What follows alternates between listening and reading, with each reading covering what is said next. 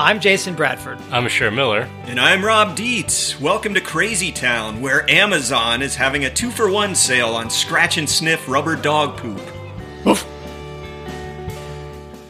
This is producer Melody Travers. In this season of Crazy Town, Jason, Asher, and Rob are exploring the watershed moments in history that have led humanity into the cascading crises we face in the 21st century. Today's episode is about online shopping and how it has put consumerism into hyperdrive while undermining communities. The watershed moment took place in 1972. At the time, the estimated carbon dioxide concentration in the atmosphere was 326 parts per million, and the global human population was 3.85 billion.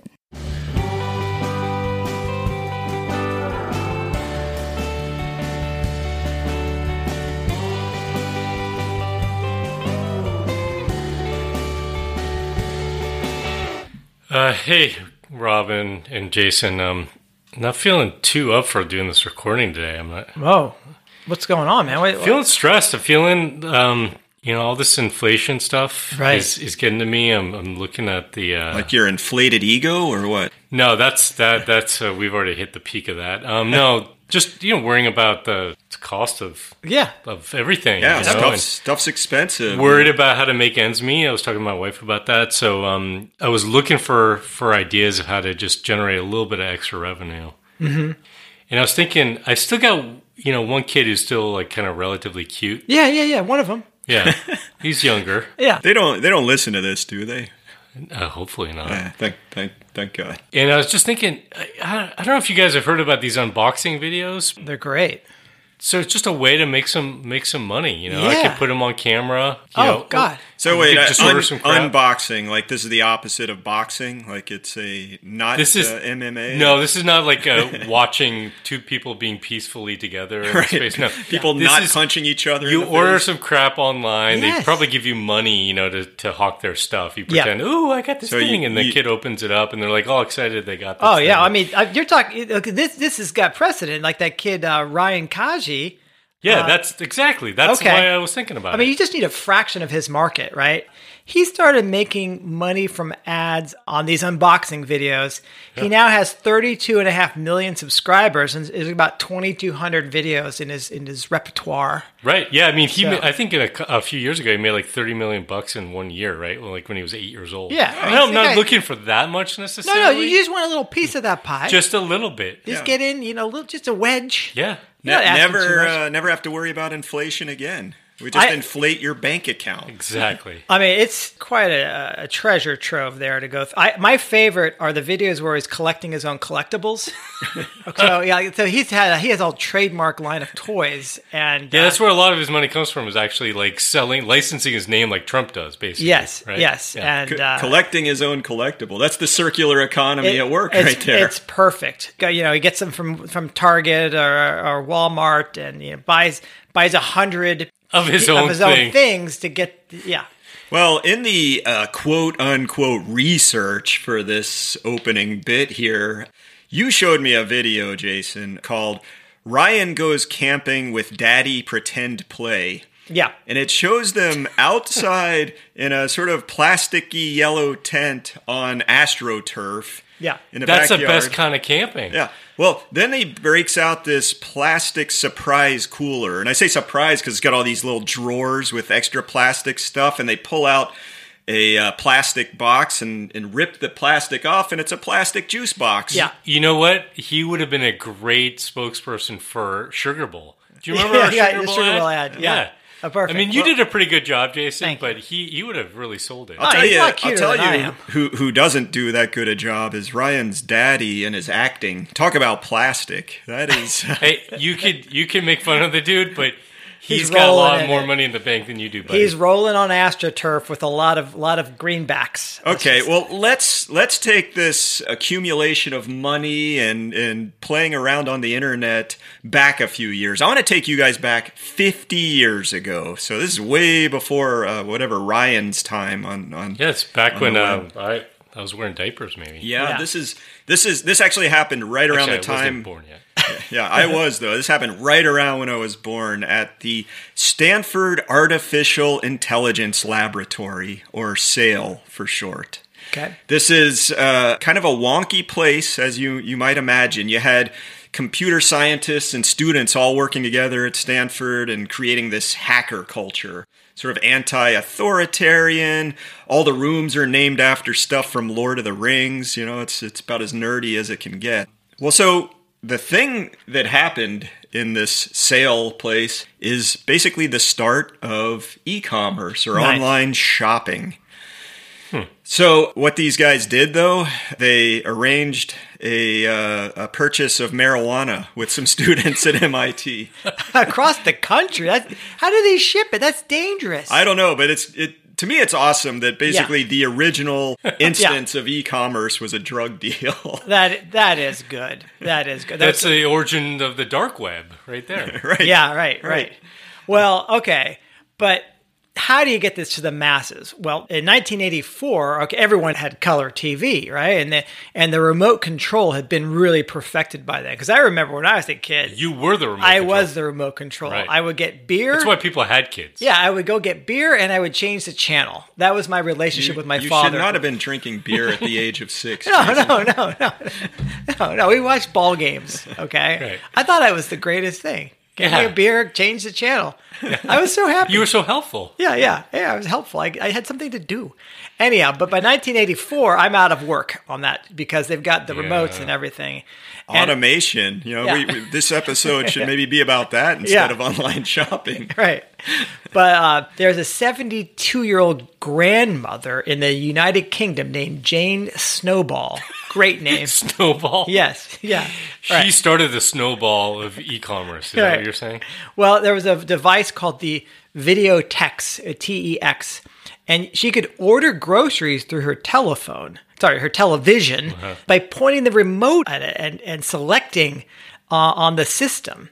So that's pretty cool. She she ordered margarine, eggs, and cornflakes from her local grocery store. Wow. Yeah. That's really cool. You know, they still have in Europe, as far as I know, they still have this system Hmm. on your television where you could get like news, weather, whatever it is. I mean, I don't know if anyone bothers using it anymore, but that functionality, I think, still Broadcast exists. television. Can, can we just talk for a sec about how innocent that was too? Yeah. Because I had read that there was the local town council Yeah. that wanted to help elderly people Yeah. who are kind of stuck at home be oh, able Oh, to get the right. things they need. Yeah. That's still the spirit of online shopping. Oh yeah, Yeah. yeah. Yeah. Just, It's, just ask it's Ryan. embedded in the DNA of, of online shopping. Yeah. Well, let's fast forward it another 10 years, okay? Okay. You're going from 1984 to 1994. Nice. You know, the internet is really just, I would say, starting to take off. Yeah, early right? browsers now. Yeah, you got you got Netscape. Nobody knows. Actually, Right. maybe some of our listeners will know this stuff Yeah. because they're our age, maybe. Yeah. yeah. So you know, you had Netscape, you had AOL. You know, people doing some some stuff on the on the internet.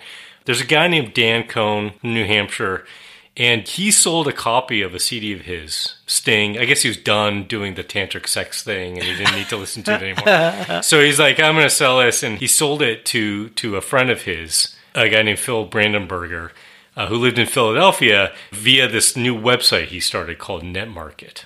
Okay, his friend paid him I don't know like a dozen bucks for the CD and shipping, and and he sent his credit card number securely over the internet, which is Wow. a big part of this, right? Using data encryption software, and that event was covered actually in the New York Times. The article was called "Attention Shoppers, Internet is Open." Wow. And according to Lewis, it was the availability of that that security that allowed e-commerce to really th- these transactions to really happen, which makes a lot of sense, right? You don't want to give your credit card information Right. online, and God knows what happens. Right, right. Suddenly you're buying all of Ryan's outdoor camping supplies. right. God, uh, useless. Do not go outdoors camping with any of Ryan's gear. yeah, for crying out loud, it's the worst stuff. can't we just go camping? I mean, What and he's in, his, he's in a backyard on No, AstroTurf. you guys don't get this. He couldn't do that because he had to make another 17 videos that day. That's He right. can't go off on a trip. This Yeah. kid's got to work. Yeah, you got to be within Wi-Fi range so you can put stuff online. Okay, so we've gone from the watershed moment in '71 to 1984 to 1994. I think it's one year later that's kind of a banner year in the growth of, of online shopping. So in 1995, that's when you get the founding of Amazon and eBay, two of Wow. our two of our cornerstone. That's secondary to the fact that I met my wife Hmm. in 1995, and um, Jerry Garcia, the the late great Jerry Garcia, died Oh. in 1995. Oh, I'm So, sorry to hear that. Yeah, Okay. So you just heard it for the first time. No, no, I knew he was dead. I didn't remember the year. Yeah, okay. Uh, now back to our regularly scheduled program. So Isn't all about me? What are you talking? about? right. Yeah. So, uh, of course, over time, this whole new industry has grown by leaps and bounds. I was able to find some stats that looked at the growth of online shopping from 2014 through to what it's expected to be this year in 2022. So, in, in 2014, there was a 1.3 trillion dollars of business done through online shopping, but it's been rising at an average of 20% a year since then. So talk about exponential growth. Uh, what's the doubling time on that, Jason? Oh, twenty uh, percent three, a year. three Three and a half weeks. years. yeah, yeah. Tomorrow, uh, yeah, like three, three and a half years, right? Yeah, it's crazy. Mm-hmm. So it's supposed to be five and a half trillion uh, this year, and then worldwide, you've got over two billion online shoppers. So- well, there's there's almost eight billion people, so ah, there's a growth potential. yeah, yeah, you could get three quarters more of the, Yeah. the population buying shit online. So we're talking about in le- in less than 30 years, basically this just explosion. Yeah, I think one of the stats that I looked up that I think at least gives you a marker for the growth would be the stock price of Amazon.com. So if you were uh, back in 1997, I think that was the year they went public, you could have bought a share of Amazon stock for a buck 50. I know. I should have bought a thousand shares, shouldn't I? Yeah, or even 10 for crying out loud. Because in 2021, it made it all the way up to $3,700 per share. Yeah, but if I had bought a thousand shares, then I'd have three point seven million. Well, you'd have more than that because that stock split at several points in its history. I could too. have done this if I had known. Yeah. Yeah. Yeah, but you know, by I the didn't time buy Apple stock either. by the time this comes out, we, I don't know where the stock's going to be, but it's it hasn't been doing that well right. recently. you know. All right. Well, you know, I, this this show is a little a little hard for me to do because I feel complicit.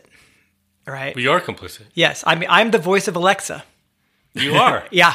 I Yeah. had. I had Well, then no you don't idea. need to do unboxing videos. You must have made a bunch. Oh, of ma- oh my god, it's incredible. Yeah. Don't sound quite like. Oh, they use Alexa to filters. Anyway, Well, look, I, I'm look, all these stats and all this growth, that's fine. We can document that. But I think the interesting thing is to figure out what are the things, Asher, you talked about the ability to have an online transaction with a credit card that's Right. secure. Let's let's Yeah. delve into these a bit. Like what are the things that you need in order Yes. for for this online shopping to I can tell you what my? I can tell you what my favorite part is. Hmm. This is why this is the complicit part.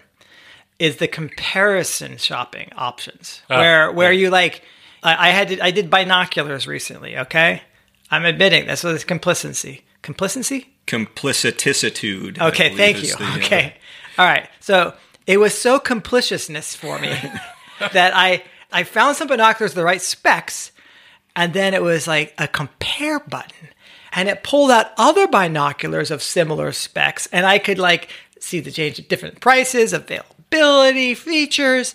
That was sweet. Yeah.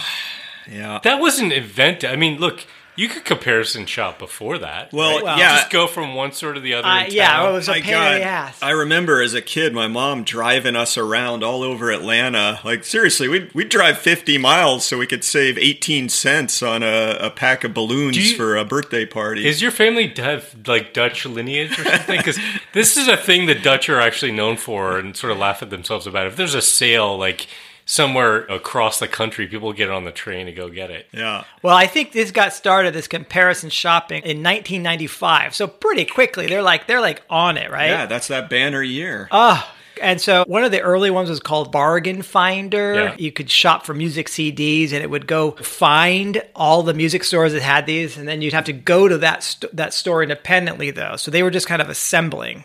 Whereas now, of course, you just hit a button and it, whatever. yeah, but that's that's the big tech innovation there, right? Is that we're going to go out.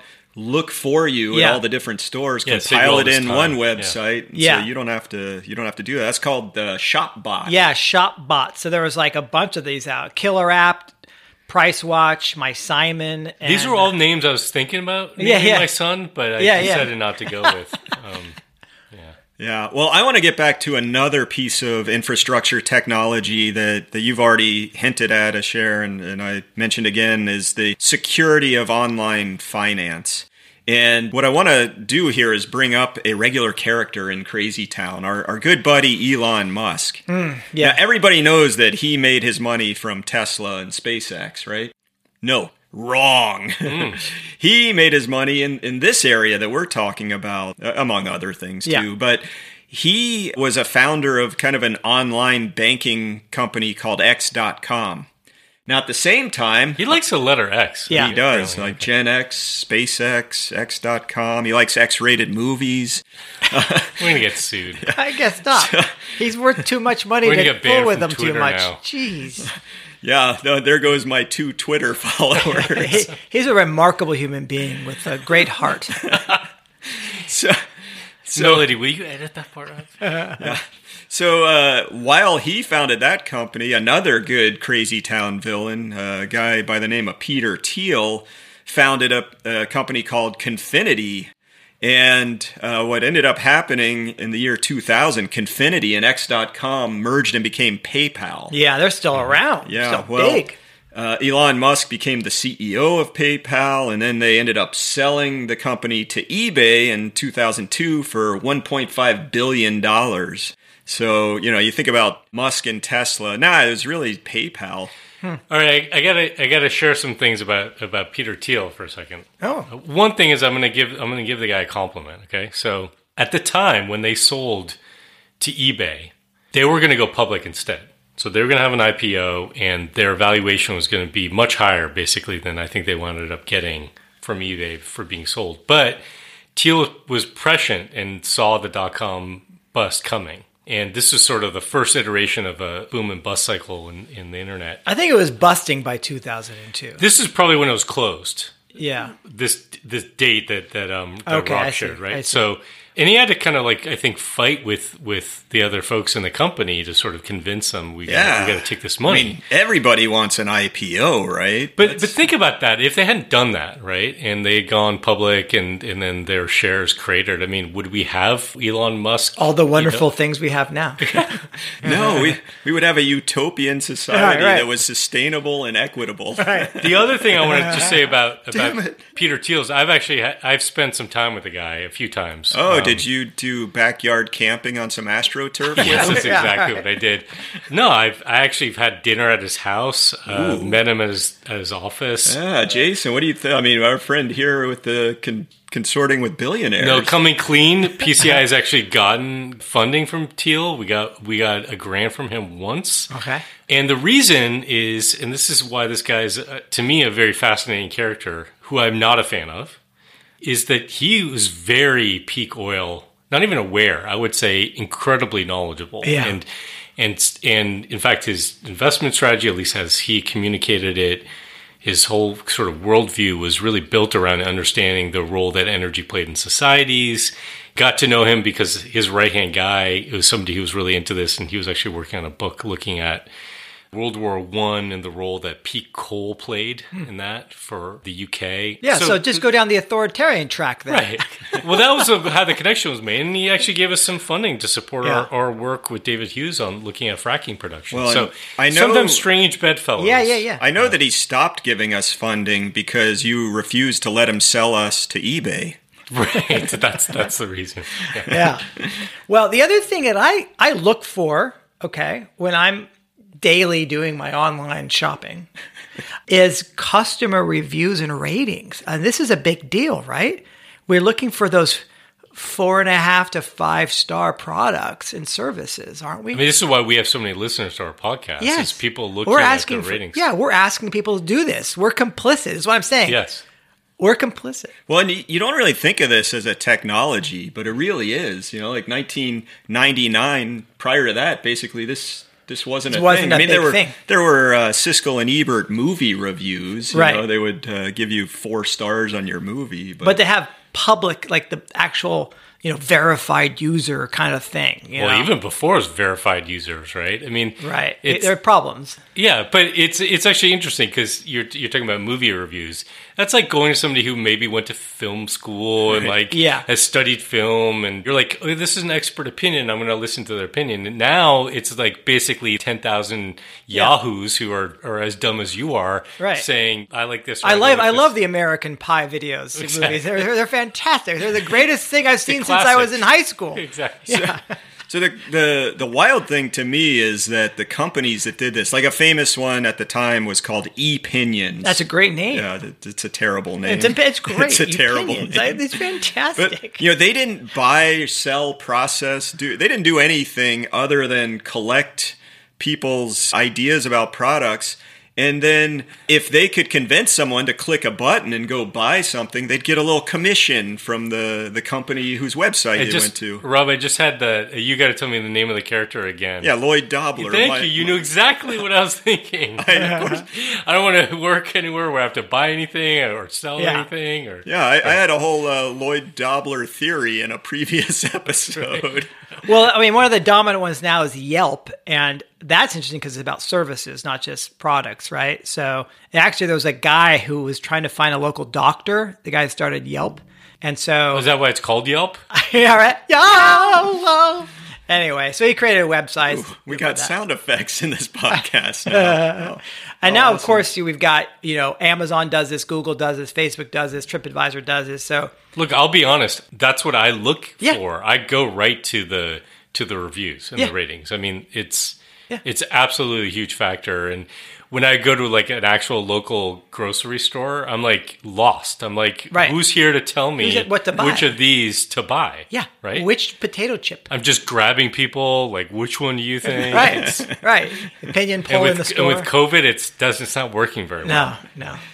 Oh man, this stuff just gets more and more nefarious as you look at different technology. So, adding on to the the ratings and reviews, you've also got the development in 1999 of the wish list. That's my favorite. So this works like a wedding registry where you make a list of what you want and and then that that's apparently telling your friends and family the the actual things to buy for you, which seems a little bit uh, forward. It's the only reason I got married. It was Yeah. that I wanted to have a Oh wish yeah, list at Bed Bath and Beyond or what? Pottery Barn. Pottery Crate, Barn. Crate and Barrel Yeah, was yeah, actually an early uh, purveyor Oh, of, of this technology.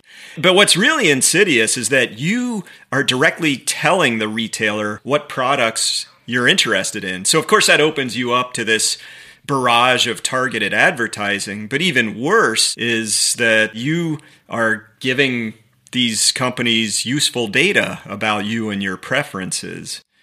Our uh, researcher extraordinaire, Alana, she found this article on this terribly named website called Big Commerce that offers tips to e commerce providers once you've submitted a wish list. So, Jason, let's say you make a wish list, it's got binoculars on it, it's Yep. got a plastic hidden drawer cooler, Yep. and, a, uh, and a set of AstroTurf for your front yard. Sure. Now, this big commerce is telling e commerce sites how to hook you. Right, because it's on a wish list, but I haven't bought it yet. Yeah, so they say do stuff like send Jason a price drop alert, Mm-hmm. or let's create urgency by telling him, uh oh, our AstroTurf supply is running low, hurry Right. up. Right. Oh, it's just, it's horrendous. Yeah.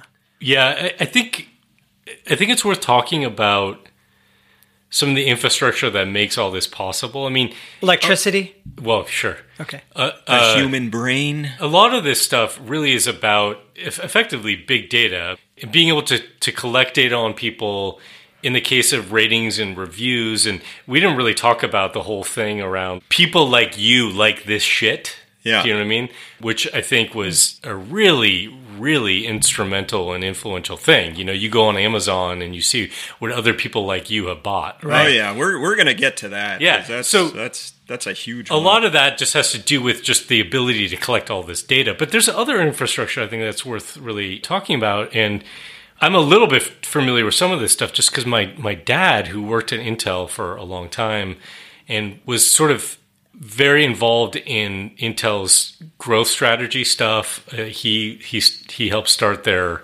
their venture capital fund, and they were As like a investing in lot of computer chip company, not like the NSA. Right. Okay. Yes. Just making sure. Computer chip company. is probably doing both. Yeah. though, really. I mean, And, let's get serious. and part of his job was try to actually stoke demand so that computer people would buy because because Intel was putting out computer chips that are twice as fast every two years. Yeah. So Moore's you needed law. to get people to have a need for that faster computation.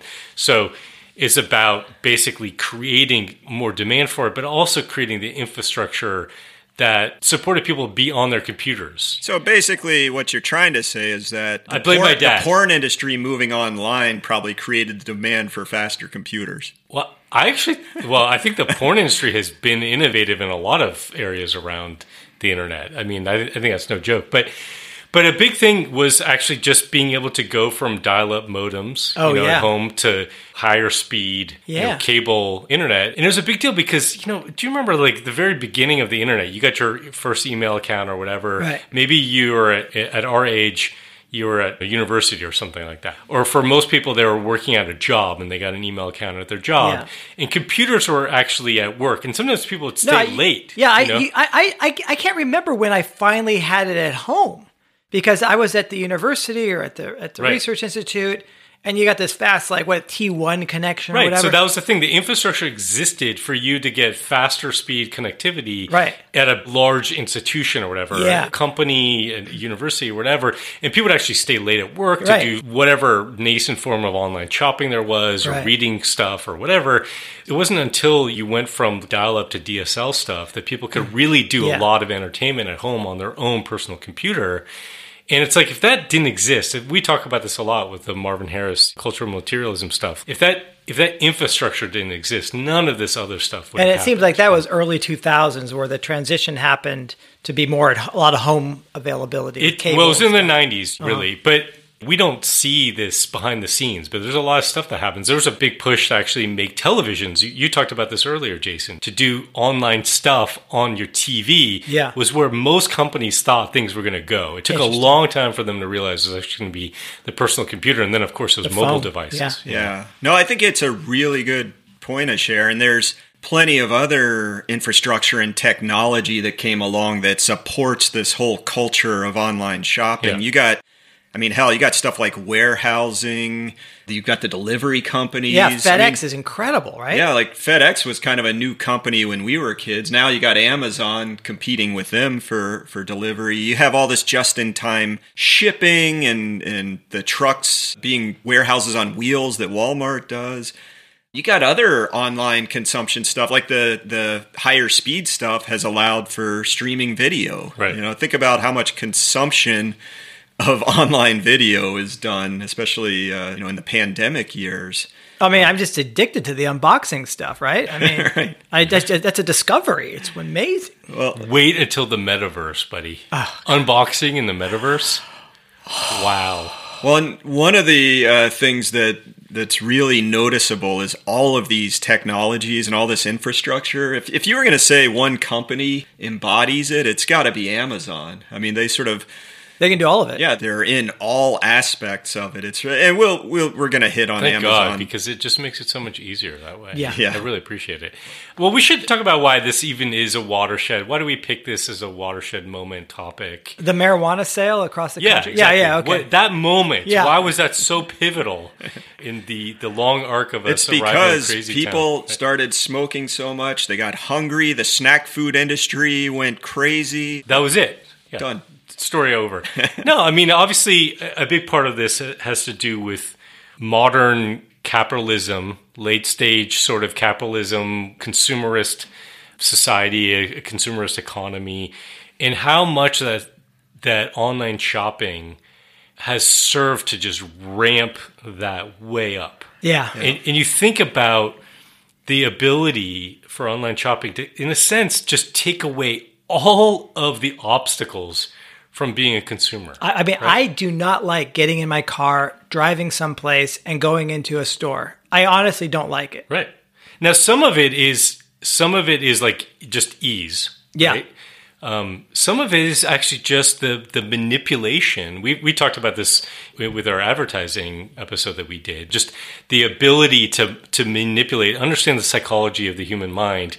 But you couple that with with all the technology, and then the sort of the ease of use. You you add these wish lists in, make it really easy for people like just to save their The credit card their credit card information. information. Oh, yeah, is just fantastic. a one click thing. do you know what fantastic. I mean? Um, Hell, you don't even have to click, right? You can just tell it. you just now. blink. Yeah, exactly. you could you could tell it now. Then they did things like this stuff is so. f- It seems on the surface of it like.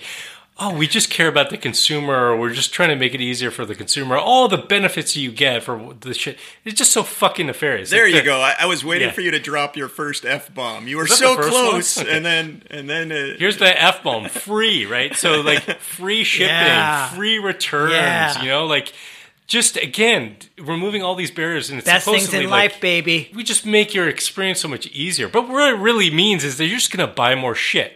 If you if you spend fifty bucks, you'll get free shipping. Or if you get Amazon Prime, here I am marketing for them. They should pay us. Yeah. You know, then you never have to pay for well, shipping. except I bet you the average Amazon Prime subscriber would pay a lot less than that subscription fee in their actual shipping fees if they just didn't have Prime. So screw you, Bezos and Amazon.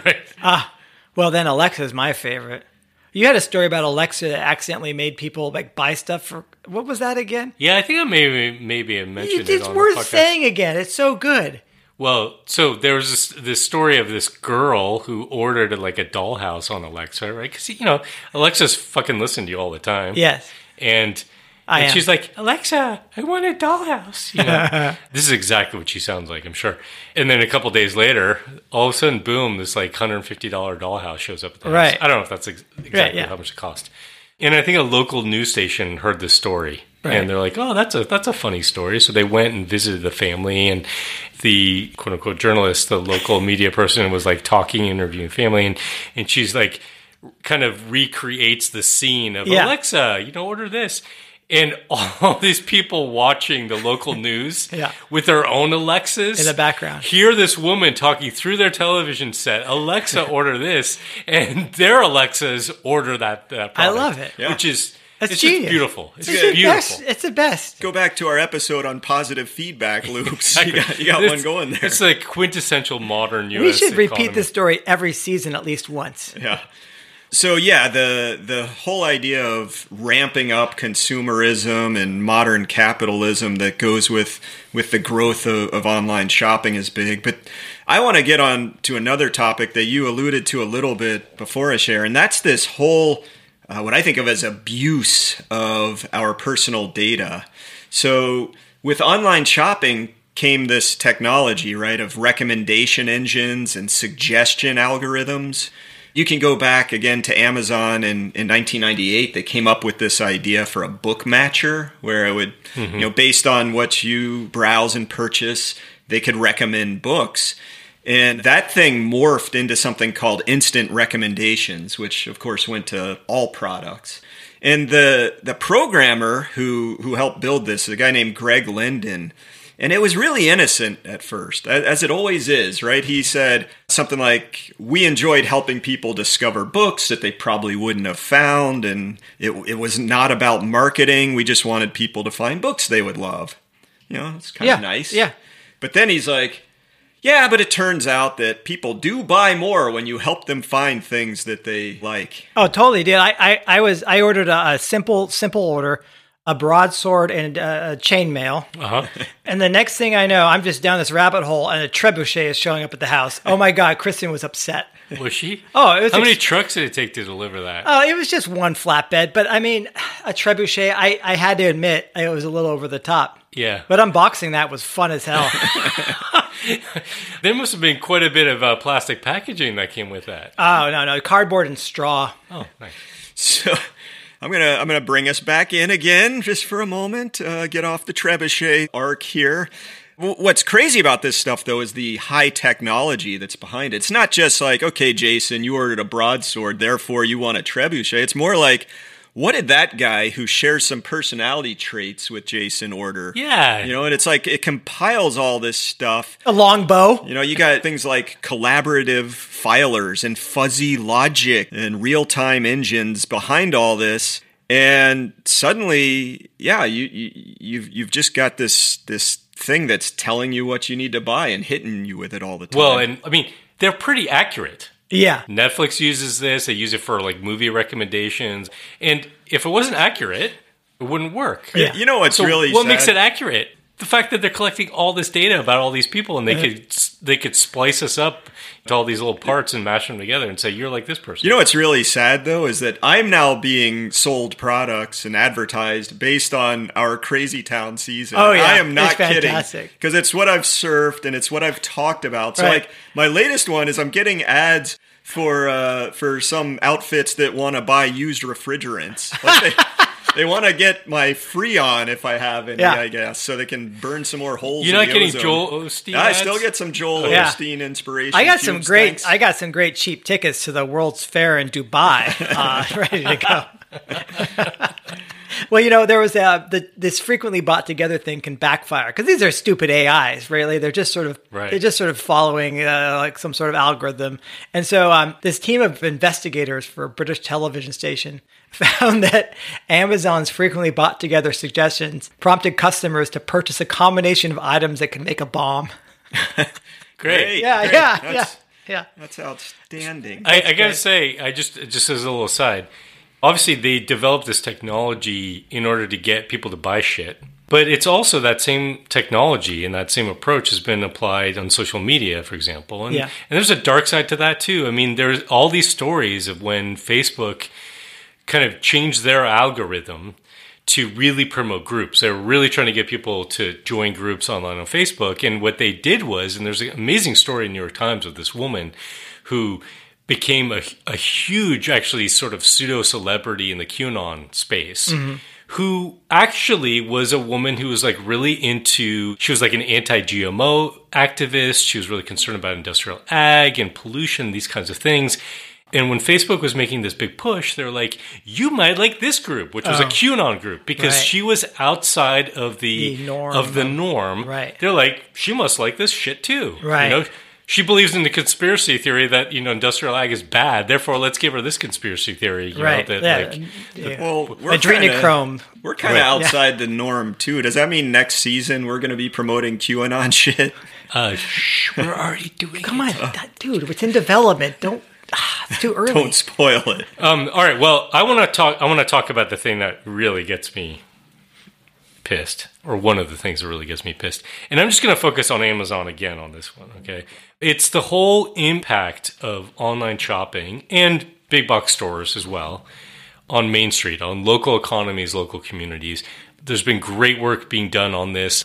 I highly recommend people check out the work of Stacy Mitchell at the Institute for Local Self Reliance, for example, Michael Schuman and others who have done a lot of work looking at the impact of big box stores, large corporations, and online. Uh, Stacy's done a lot of work on Amazon looking at the economic impacts on local communities, tax revenue to you know local businesses being shut down. So I don't want to necessarily get into that. I just want to talk about the fact that Amazon took years and years to become profitable. Yes. They started in 1995. It wasn't until the end of 2001 that they recorded their very first quarterly profit, right? Wow. So, and that was like a measly 5 million bucks. Mm-hmm. In that 6-year period or whatever it was, they lost 3 billion dollars, right? Right. They made 5 million in one quarter. It took them a while to actually become truly profitable. Yeah, like have, have a net return. And how did they do all that? They did that by basically undercutting. I mean, they they undercut local booksellers first. They sort of cornered that market. Jeff Bezos started selling books out of his fucking garage or whatever his origin story is, you know? and. Um, and, and then they slowly went and they started basically attacking all these other industries or these retail areas. And they would be happy to lose money. They still lose money on a lot of things, right? Because they're loss leaders for them. They lose money on this one thing, but they capture an audience, they can capture a market, and then they can ratchet up the costs. And that's what they did with book selling. You know, that's what they've done with a whole bunch of things. Yeah. And the only way that they could do that was they basically had the asset class, the moneyed class, whether it was venture capital or when they went public, people who were invested could invest in the stock market, who could sort of ride this out. They didn't need an immediate dividend, you know, on on this investment.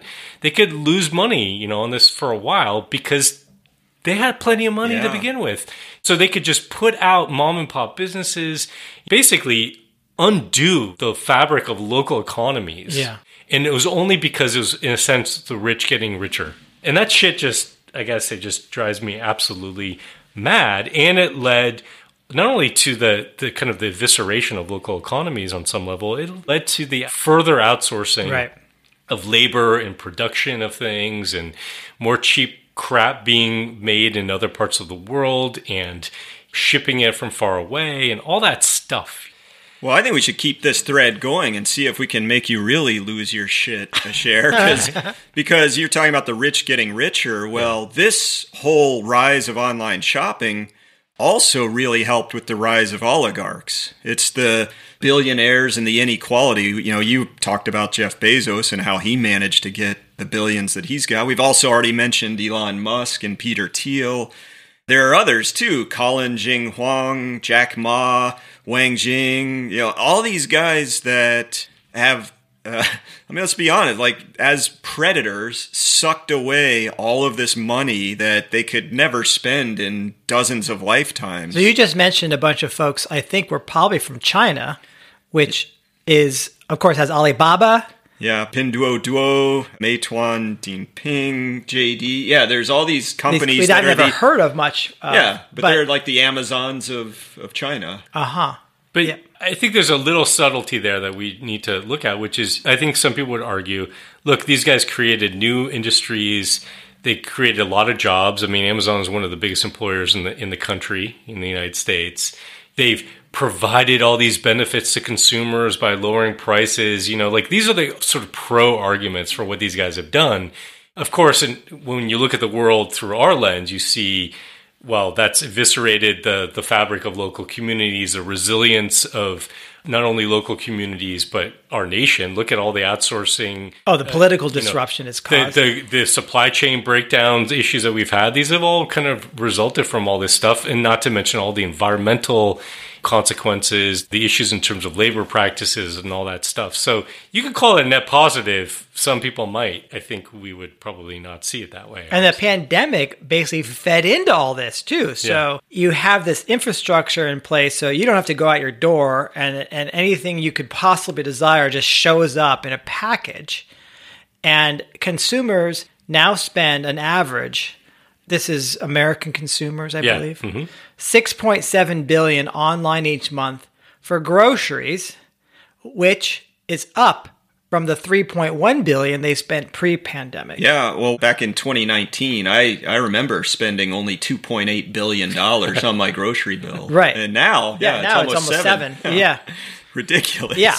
But that's just that's just groceries. It's true. I mean, I think groceries. the pandemic has changed a lot of people's behavior. And Amazon, for example, made huge, enormous profits during the pandemic because people were shopping from home.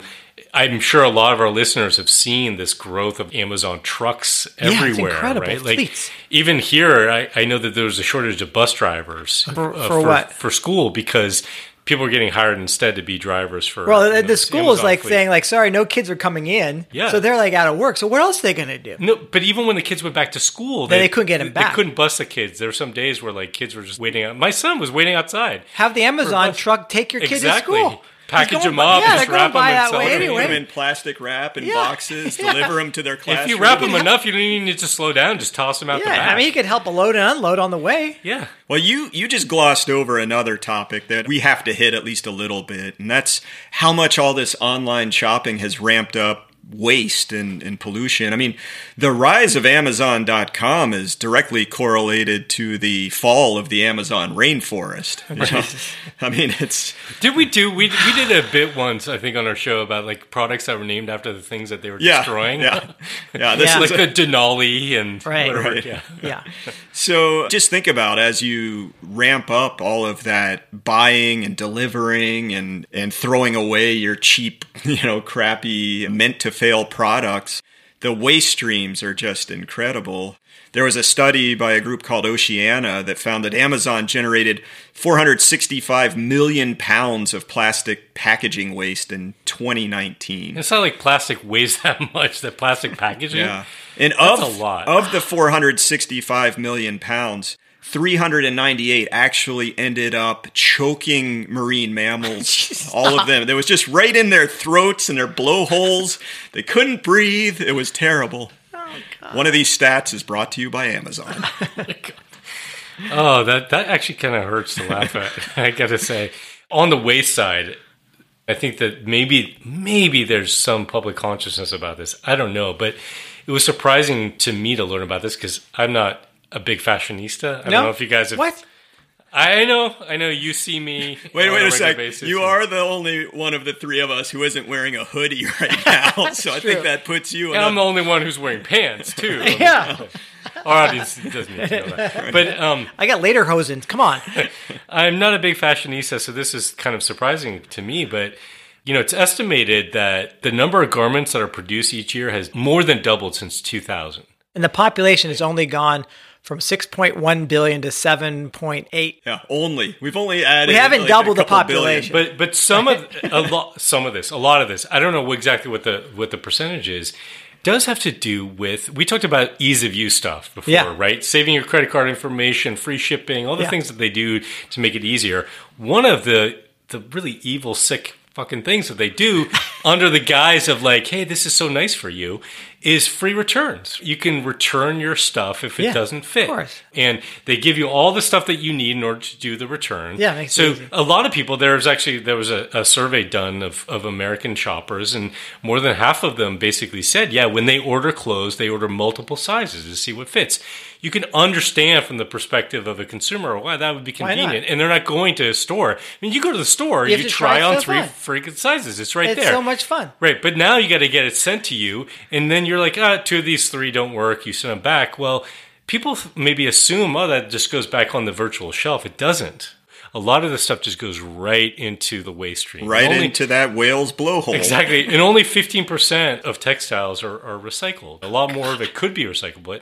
And the other thing about garments is that the rise of polyester, which is mind-boggling if you actually look at the stats, it's insane, right? Yeah. I thought polyester is that's like something some '70s dude wears with Right. his medallions, but no, polyester is like John in- Travolta, the in pants. fucking everything now. Yeah, it man. is, yes. You know, it's in your jeans that you think are cotton. You know, Oh, they, they're they stretchy weave now. it in because it's so cheap. I miss the old 501s. They started out as Yeah, but they're cardboard. scratchy, dude. Yeah. Yeah, it took, Now but it's you nice had, and soft it took and you, stretchy. But it took you two years to break them in. The the really Right. good jeans are also laced with fentanyl these days. We'll get there. I'm sure we'll get there. I know. Now you put jeans on, it's like, wow, these are just silky. It's nice. and yeah, and you get that little contact high like you're talking about, Rob. Yeah, yeah, and the the, uh, the estrogen um, disruptors, you know, shrink your testicles in half as soon as you put them on. So But much then they don't fit anymore. yeah.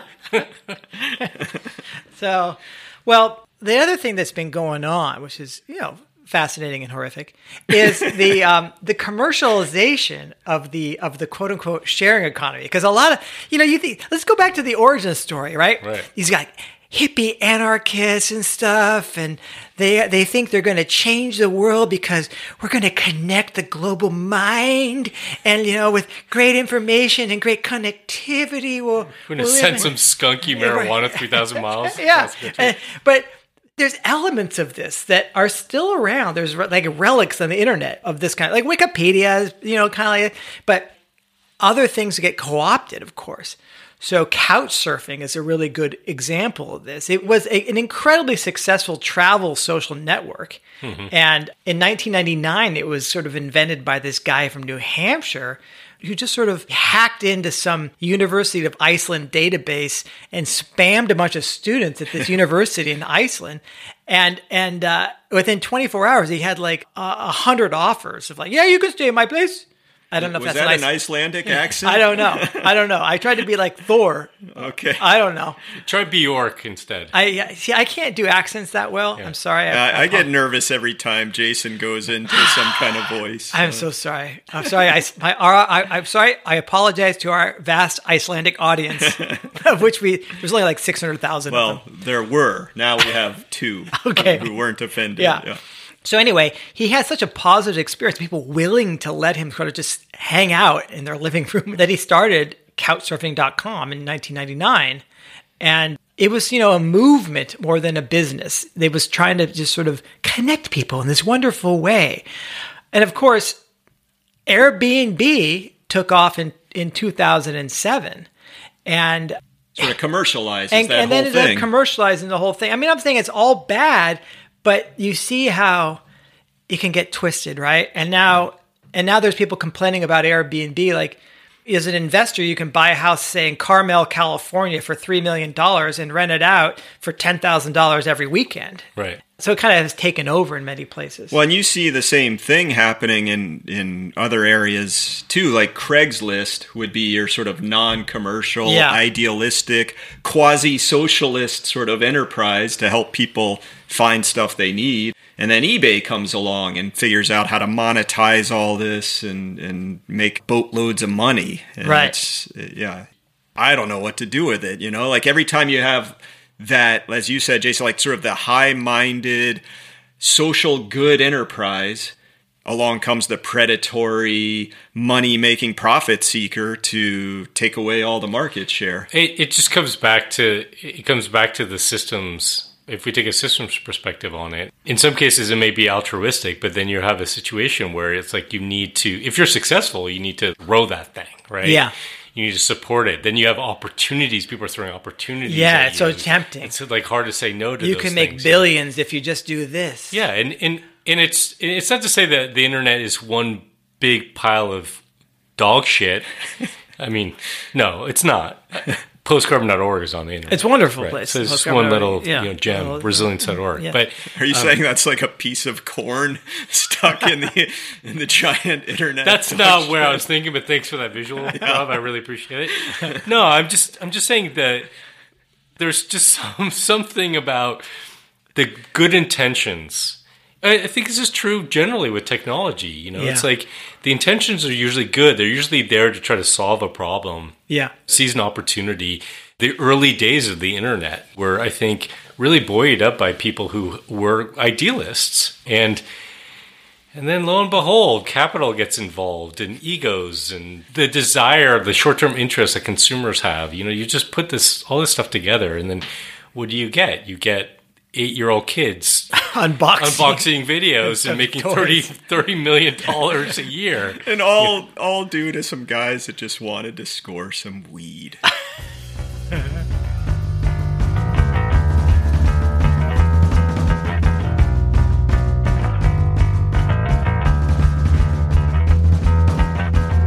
Okay, listeners, you have heard a lot from us, and if we haven't scared you away yet, you've got a chance to get a little more interactive with us. We're going to be staging one of our favorite events of the year, the Crazy Town Hall. This is like staging like the moon landing. Kind of. Okay, great. Well, the Crazy Town Hall is an interactive event that will take place on July 12th, 2022 at 10 a.m. U.S. Pacific time.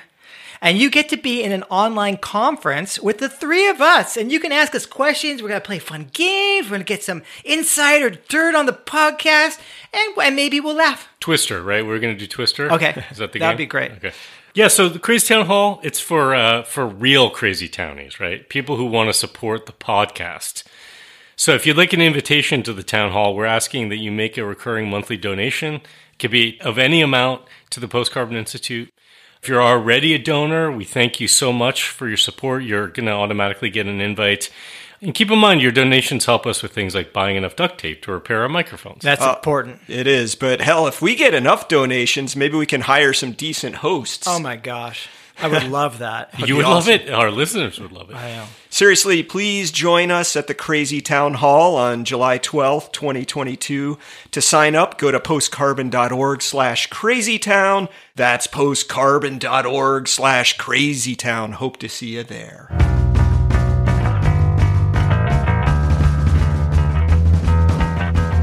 Every decision I've ever made in my entire life has been wrong. My life is the complete opposite of everything I want it to be. If every instinct you have is wrong, then the opposite would have to be right. So the easiest thing to say if you're going to start doing the opposite would be just don't buy shit online, but that, that's kind of tough. Um, I think you could start a little less draconian than that, which would be just go for the more minimalist technology, the ones that don't have this predatory capitalist set of values behind them. So where you know where they still exist, these are things like shopping on Craigslist instead of on Amazon and you can you can tell these so easily cuz the websites look so simplistic and and old school Craigslist uh, there's nothing modern looking about no, that no, no, it's true. Yeah, and even with going back to the sort of the Amazon story and its origin story about about books, I mean, there are for-profit businesses that you could support that are better than others, right? So the alternative to buying your books on Amazon is to buy them on bookshop.org. They brought together a bunch of independent bookstores so you can support them. Yeah, or Powell's for for our region Sure, exactly. big independent bookstore. Now, the other thing you could do is get rid of some of the temptations that mm. exist that make it easy for you that are constantly drilling shit in your head. You know, so uh, you know, get rid of Amazon Prime, Alexa. I like to actually picture them as a drill now. Like Alexa is a drill that's drilling your head. Yeah. Makes it easier to get rid of that stuff. Just so much of this is about the ease of shopping, and if if we were trying to live more simply on this earth and to do it in better relationship with one another and the planet, it means maybe making it a little bit harder to do these consumeristic things. So Well, and- take away those some of those temptations that make it easy. And know? cool side effect with that is less of your data will be compiled into this mysterious algorithm that will be then targeting you and people like you to buy more stuff. Absolutely. And if you still do have a downtown that has any local businesses, support them. Visit a coffee shop. With, with actual walls. with yeah, I mean it'd be great instead of instead of yeah, not not one of the things with disposable cups. It's like a little kiosk maybe, but go in, have a real mug, ceramic, warm, warm your hands with it. Stroll down Main Street if it's called that still, if it's not been sold off by sponsors. And you definitely want to get there before climate change burns the downtown. Yeah. Right, I yeah, mean- exactly. You know, support your local cobbler, uh, bookbinder, and haberdasher. Jason just went back to 1842. Haberdasher. Yeah. Yeah. If you need your chainmail stitched back together, if you've been in any broadsword battles I don't think they stitched those together. or welded or whatever, I don't know. okay. Visit your local blacksmith. Your local blacksmith. exactly. Yeah. and and what amounts to a recurring theme to Crazy Town is see what you can do to just escape from consumerism generally. Like be really intentional about what you buy and, and look for quality and, and the less of a need to buy so much crap. And if you need a dopamine kick, don't get it by just suddenly buying a Ryan's AstroTurf camping experience. Instead, maybe go to the library, check out a book, maybe give somebody a gift. Just so long as you don't frickin' purchase it from Amazon. Okay, I agree with all of that, but but can I just to say, you could still go check out my son's unboxing videos because I Yeah. need those clicks. I, Yeah. I need that advertising. money. Yeah. And make your trebuchet from local materials. Welcome to Hypocrites Are Us.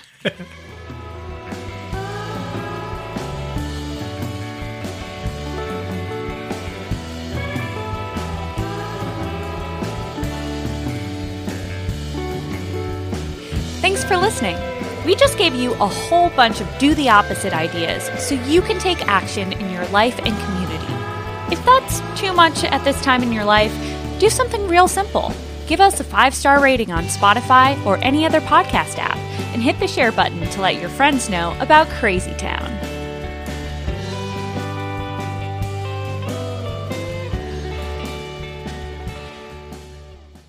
Hey guys, our show today clearly explores how we can get all our needs met online. It's it's a it's a fantastic world we live That in. was the point of the show. right? Yeah, yeah, Open a browser, talk to talk to Alexa. She's just sitting right next to That you anyway. means talk to you, if I recall your. yeah, that's right. or step, you know, more of us are going to be stepping into the metaverse, and it's all there for us all the time. No need to go anywhere, not even outside. Now, as humanity migrates fully into the virtual world, we do risk losing connection to our heritage in the universe. And that's why today's sponsor, The Universe Remembrance Foundation wants to remind everyone about where we came from. Perhaps we don't want to completely forget about, you know, the laws of thermodynamics and gravity, the smell of a wet dog in the rain, and the feeling of making love outside of a haptic suit. So I think these folks need support because the universe has been there for us for the last, I don't know, 12 trillion years.